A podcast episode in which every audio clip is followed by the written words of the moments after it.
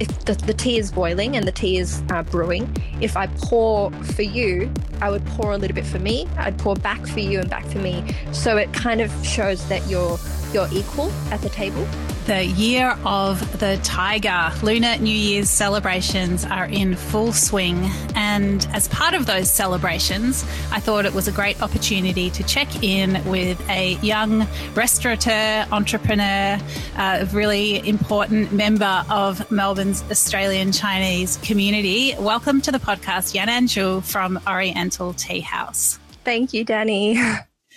Uh, how are you feeling about the year of the tiger? Good. Um, oh, yes, good. I'm good. I'm feeling good. I feel I feel like a lot of people uh, in our world at the moment really need this idea of renewal, shrugging off the old and stepping bravely into the new. Yes, definitely. I think so. Yep. Um, so I guess, you know, I, I understand that you are uh, currently in isolation because of a reason that we can probably all speculate on. So perhaps you're not out there um, with firecrackers and eating dumplings by the bucketful. But t- tell me what, what um, Chinese New Year or Lunar New Year means to you. Um, so we we have like different traditions, um, both in our restaurants for the customer side and also like family and um, with our team. So in restaurant side, we always do um, a lion dance every year, where um, so the lion, the acrobats, and they come in and they start at the front and they bring these amazing drummers, and it's so loud, so chaotic, it's great. And I remember when I was young, my dad would say to me, look, the because I was scared, he'd say, the louder the better. The louder it means it's drawing and scaring away the evil spirits. So you want it to be loud. And so with that, we always keep that tradition going. So it starts at the front of the restaurant and the drums go off and the, the lion sort of dances through the restaurant and it sort of touches different customers, different tables. And that's really cool because we put um, like a red pocket on the table for all um, all our regulars, and they put like a gold coin or two. And the idea is you kind of wow the lion to your table. So you would kind of wave it around, and when the lion is there, you want to keep it there as long as possible. So you don't want to just give the red pocket to them. You'd like the because the lion represents good prosperity, good fortune, good health. So you want to keep it around as long as possible. And for the kids, we tell them like pat the lion on the head it's definitely good fortune to pat the lion straight and then the center of the um, center of the forehead. And so it would go through and go into the kitchen. And as a finale, now this has always been a tradition, and I think it's really funny. Uh, one year it did go wrong though, where in China, um, the word lettuce, it's it means fortune. It, it's like a play on word. So as a finale, you would hang a lettuce and you'd strap the the real red pocket, and this is their this is their form of like payment. So you strap money in there or, or a check or something. And when you strap it to the lettuce, you would, because it's a finale, you would sort of hang it high, just high enough for two people to jump on each other's shoulders. Because it's you've to to to get the good fortune, you do have to you do have to I think work for it. And so that was really high up, and then um, one of the staff members would stand at the top and kind of tease the line a little bit, so they'd have to try and grab it. And once you grab the, the, the lion grabs the lettuce, they'll pull it at, they'll pull it down, they'll shred the lettuce, and they'll throw it into the audience. And if you get hit with a piece of lettuce, it is good fortune. It signifies good good prosperity. Um, and so one year the the the lion grabs the lettuce, and what they're meant to do is they're meant to take the red pocket and hold on to that because that's their payment and then throw the lettuce but he accidentally all together with the payment and everything just threw it out into the restaurant. And he goes oh no and i saw it. I saw the red pocket go woo like straight out of the mouth and into the customer and he's like oh no oh my gosh and starts hunting. So it's all i think it's very fun. It's just like all these crazy stories you'd have. And i think that's what chinese new is about uh, I love it. It's yeah, I love the vibrancy, and I, I reckon it, I actually love the noise. I mean, so often when we think about ceremony and tradition, there's this sense of awe and hush, but I, I love, um, yeah, I just love the cacophony that um, that comes along with some of these Lunar New Year traditions. Yeah, definitely, and the firecrackers at the end, like that's very. It, it definitely catches a lot of attention on Chapel Street. A lot of people usually we have radio rallies across the road, always looking at us like, "What's happening over there?" Yeah, fantastic. And what about um, food traditions, Yanan? Mm. So, in of course Chinese New Year, you have to have dumplings because dumplings, the shape of it, it looks like a gold. Um, how do you say it? like a gold? Uh, back back in the day, they have gold, like a money bag. Yes, correct. So you'd eat those. You have plenty of duck and chicken, prawns, lots of fruit and veg. So like every year, our teams they cook up a big feast um, for for our for like the team together. Probably a bit different this year, but they would get everyone together and have a big old feast. Um, yeah, so I think for food, definitely dumplings. Yeah, perfect. And so, Yanan, so you, your, your family has Oriental Tea House and also David's, the restaurant that's named after your father. So I know that you've pretty much grown up in the business. T- give us a little insight into that. What's it like being a kid in a restaurant family with a father who's, who's building this empire? Oh, yeah. Um, so actually, not many people know this. David's restaurant, before it was David's, uh, used to be a warehouse. And this warehouse used to hold all the teapots and tea and teaware um, for his tea shop, uh, which used to be on just like I think ten minutes from where the where David's is. Um, and when I was young, I really young, I didn't really understand um, anything. But this warehouse and this one cute teapot, I remember, was my whole world it was a tea because these teapots are handmade, so they're one of a kind. And this, I remember, this cute green teapot had a teapot inside this teapot. It was it was insane, and I just wanted it. I didn't want to lose it, and I knew that like every time he brought certain types of tea, I just knew that if he brought it to the front, I won't see it again because I knew he would give it to customers or something like that. I just wouldn't. So I would always he'd bring it to the front, and I, he would know. I would take it and then and I had like a little area in the back I could play with. It was just like a little bed that my grandma would like make sure I'm sort of taken care of on, and I would hide it under the bed. And then you know over time my grandma might find it, put it back out onto the onto the table where like they they would sort of um, organize the teapots. And he's like, I thought I brought this out yesterday, and he put it back to the front, and then I would sort of come to the front and take it back. Like this teapot, oh, it, we still have it he didn't end up. I, I got it. Like it's you won in the end. I won. um, but yeah. So and then in terms of like floor, I started at a pretty young age. Like when I was a teenager. Um, at the time in my head, I just wanted to get some work experience. I wanted to um, meet different people. Uh, I learned a lot. I learned. Um, I learned how to. I guess um, I was I was quite shy. I still am. Um, and so I learned. I think how to have conversation and mentor. It sounds so basic, but just maintain eye contact and sort of that was definitely as a teenager good to experience um, that floor work. I remember one year when I I, I started working in the Chapel Street store and then I got put to the little Collins Street store just for for some reason. And I remember I got there, but then when I got there, I didn't know how to find my way back. I was kind of stuck in the city and I was like, how do I come home? I didn't know what trams to take. So that was i think yeah it's it's all good because it all kind of builds you. And then of course like when i got into my 20s um, i didn't go to i didn't do uni. Um, i tried it. And my dad said to me i remember he said he's like look why don't you give this a shot? Like let this be your uni let this be your um, training. And I, and I tried it it was, it was really great. But yeah i remember my 20s that's when we like around the same time we'd open zuzu bar uh, and lots of late nights there so i remember we'd finish at like 2 a.m uh, and then I, I just I felt bad because like if I had to get home, I would ask my dad to come pick me up at two. And as if that wasn't enough, I'd then make him send home all the team members before me. so and he did it. He's great. So I would just say like it's um it's it's really cool. Like it's all and now obviously different now, but um yeah, I just feel like if you're like at all stages of my life, Tea House Davids has always been there in like a different sort of form.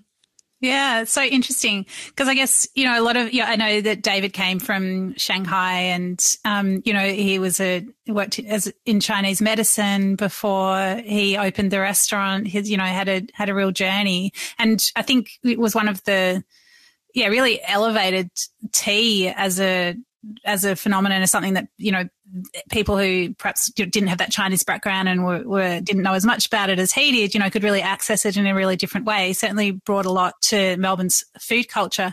But I think a lot of um, immigrants that open restaurants, they, you know, there's this idea that their kids will do something else, that they will go to uni, that they'll, you know, take on one of those traditional professions that parents are supposed to want for their kids. I mean, it's it's really interesting that he actually, you know, um, recruited you into the University of the restaurant. Yeah, and I, I think it was great. I, I don't know. I would people ask me if I regret like not going to uni or I, I I feel it's definitely in terms of life experience, you're full of it. Like you have, you get plenty of that in the restaurant. And I think because you meet so many different people um, as well, like you you learn different things from just meeting. I think um, a vast amount of um, professions just from people coming into the restaurant every day. Yeah, absolutely. Um, and every day is different. And, you know, yeah, so many different skills that you, yeah, pick up along the way. And I suppose also, you know, if you've got an interest, you're able to follow it when you've got, you know, a diverse business such as, um, such as the Oriental Tea House Group. Yeah. Yes, yes, definitely. I think we're very lucky with that. Tell us about the, the role that you play in the business today. Um, so when, um, uh, I remember when Okay, so I remember when I was learning to host in Chapel Street, and um, the manager at the time, uh, he said to me, "He's like, oh, this family right there, please look after them." And I was quite young, so I was like, "Oh, how come? What's what makes them, I think, uh, particularly special?" And he told me, "This is back then. That was 15 years ago already. So we're talking like 20 years ago." Um, he said the woman and the and the and the man they came in um, and I had mistaken them to come together when really they were coming with different partners. So they came in and he's like, "Oh, table for two. and it turned out to be completely um, wrong. And he was like, "Oh, I'm sorry, uh, my mistake." And then he said, "I remember the following week because it was such an awkward encounter. Um, when they came back, it was um, it was them two again." And so he remembered. He's like, "Oh, table for two? and they kind of laughed it off. They're like, "Yes, well, you know, after you thought we were together, we kind of got talking, um, and then we, yeah, this is our first date." And he was like, "Oh, wow, awesome. Well, come sit at this lovely corner table I have for you. And he's like, I remember over time, they kept coming back and they kept coming back. And then for a period of time, he didn't see them. And she comes back and she's got a ring on her finger and she's like, we are engaged. And it was, it's beautiful. And then after a while, she, he, he you know, because time passed, he sees her come back and she's pushing a pram and she had a beautiful baby girl. So sweet. And now fast forward 15 years this was where it got funny. This beautiful baby girl who we've watched grown up from such a young age, and because all our um, teams and our managers there, we're, we're really we do stay long term because we love we love uh, just being in the company. We love each other, so it's very um. This one manager, because we knew the girl from when she was, imagine watching someone from seven, like eight years old, 10 years old, at around 14, 15, I think she would have been. She comes in with a boy and he's like, oh, this is not okay. So he called the mother because we got her on on the VIP list. He called her and was like, do you know that your daughter is here with the girl? And I was like, you can't do that. Um, but it's so sweet because it's, I think that's what really I, would like for OTS, that's what we hope to do. We want to, we hope that she would find her partner and she'd, she'd, because TS has been around for a while, we hope we're around for much longer and we just want to make sure that like you know we're a part of everyone's um, lives in some way. And then she starts bringing her friends in. She's wearing makeup which is crazy. But i think that's what's really sweet is that because um, in, in shanghai um, we don't really have pubs or we never really had pubs maybe different now. So a tea house is kind of like the place where you would um, for social interaction and meetings it's it's more so when you and I remember my dad tried to explain it to me and he couldn't, so he actually took me to um, Shanghai and he took me to the tea house, and it's it's amazing. I remember he he said, okay, so tea houses Yanan is not meant to be quiet. It is not meant to be um, sort of slow and, and almost timid. It is meant to be loud and energetic and almost chaotic. And I did really get what he meant. And so I remember in the tea house in Shanghai, when you open the doors, there is you're just hit with like noise and smoke because you can smoke in there and smoke, and there's just like so much energy. It's great, and that's where you have all these different people from different backgrounds. They're having meetings, going on dates. It's very much the place to interact. And so for Chapel Street, in winter particularly um, because i felt that we really wanted to replicate that same feeling and it does happen in winter it's awesome so like the doors obviously would be shut at the front. And so the idea is when a customer comes in, when you push open those doors, you're literally hit with the smell of dumplings, you're hit with the warmth because we've got the heaters on, you're hit with the music, the vibe, the energy, and it's all sort of going on in there. And that is kind of, I think, what we've always tried to create in Melbourne is just a place to interact, a place to socialize, and yeah, somewhere where you'll have lots of different interactions with um, your loved ones, um, your boyfriend, your exes, maybe. but, yeah, that's what we. That, that's Someone might call your mum. Yep, yep, yep. You just just make sure you you check with your parents before bringing your dates to our venues. I just love it. Wow, you've just you've just really uh, enveloped me in this whole world of the Oriental Tea House, Yanan. It's just so so great. I really get the feeling of what it's like for you, you know, to grow up in that, and and just again this university of of you know of um of hospitality that your father's put you through. Um, I mean, imagine not being able to explain what it's like. So it's like, okay, we're getting on a plane. I'm going to show you. yeah, pretty much. Yes.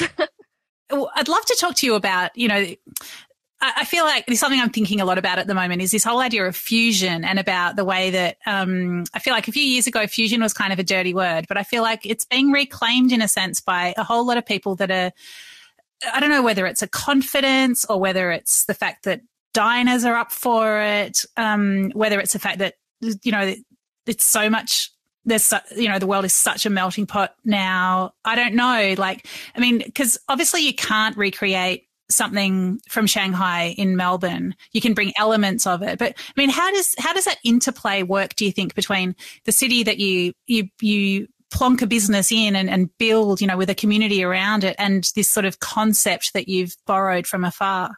Mm. I think, um, especially recently, you, you were right. A couple of years back, it was I think um, sort of meant something else. But now I feel like it is, it's getting more and more diverse. Like I know in our teams, it's so diverse. And it's great because when we sit down and have our team meals, like the conversation never stops because you learn lots of things about different cultures and backgrounds. Um, I reckon that definitely plays a part for, for I guess how it's done and how we can keep sort of pushing towards that way is um just uh, I don't know the word, but maybe um little bits of um uh bits of um so a good example is when in China when we have tea um, you the, the tradition goes you usually drink tea with someone um, you're very intimate with or like you're you love very much um, whether family um, again like husband wife. And so when you're drinking the tea even if it's a business partner you the strength of the tea it represents more than just i'm having a cup of tea with you. It sort of means like I, if I'm, if the, the tea is boiling and the tea is uh, brewing, if I pour for you, I would pour a little bit for me. I'd pour back for you and back for me. So it kind of shows that you're you're equal at the table. Or it, it sort of just senses that like doesn't matter what background we're from, doesn't matter what experiences we've had at the moment at this point in time where we're drinking this pot of tea, the equal strength of tea represents the equality, like the equality between you and that person you're having the tea with. And I think it's a very unspoken um, understanding of it.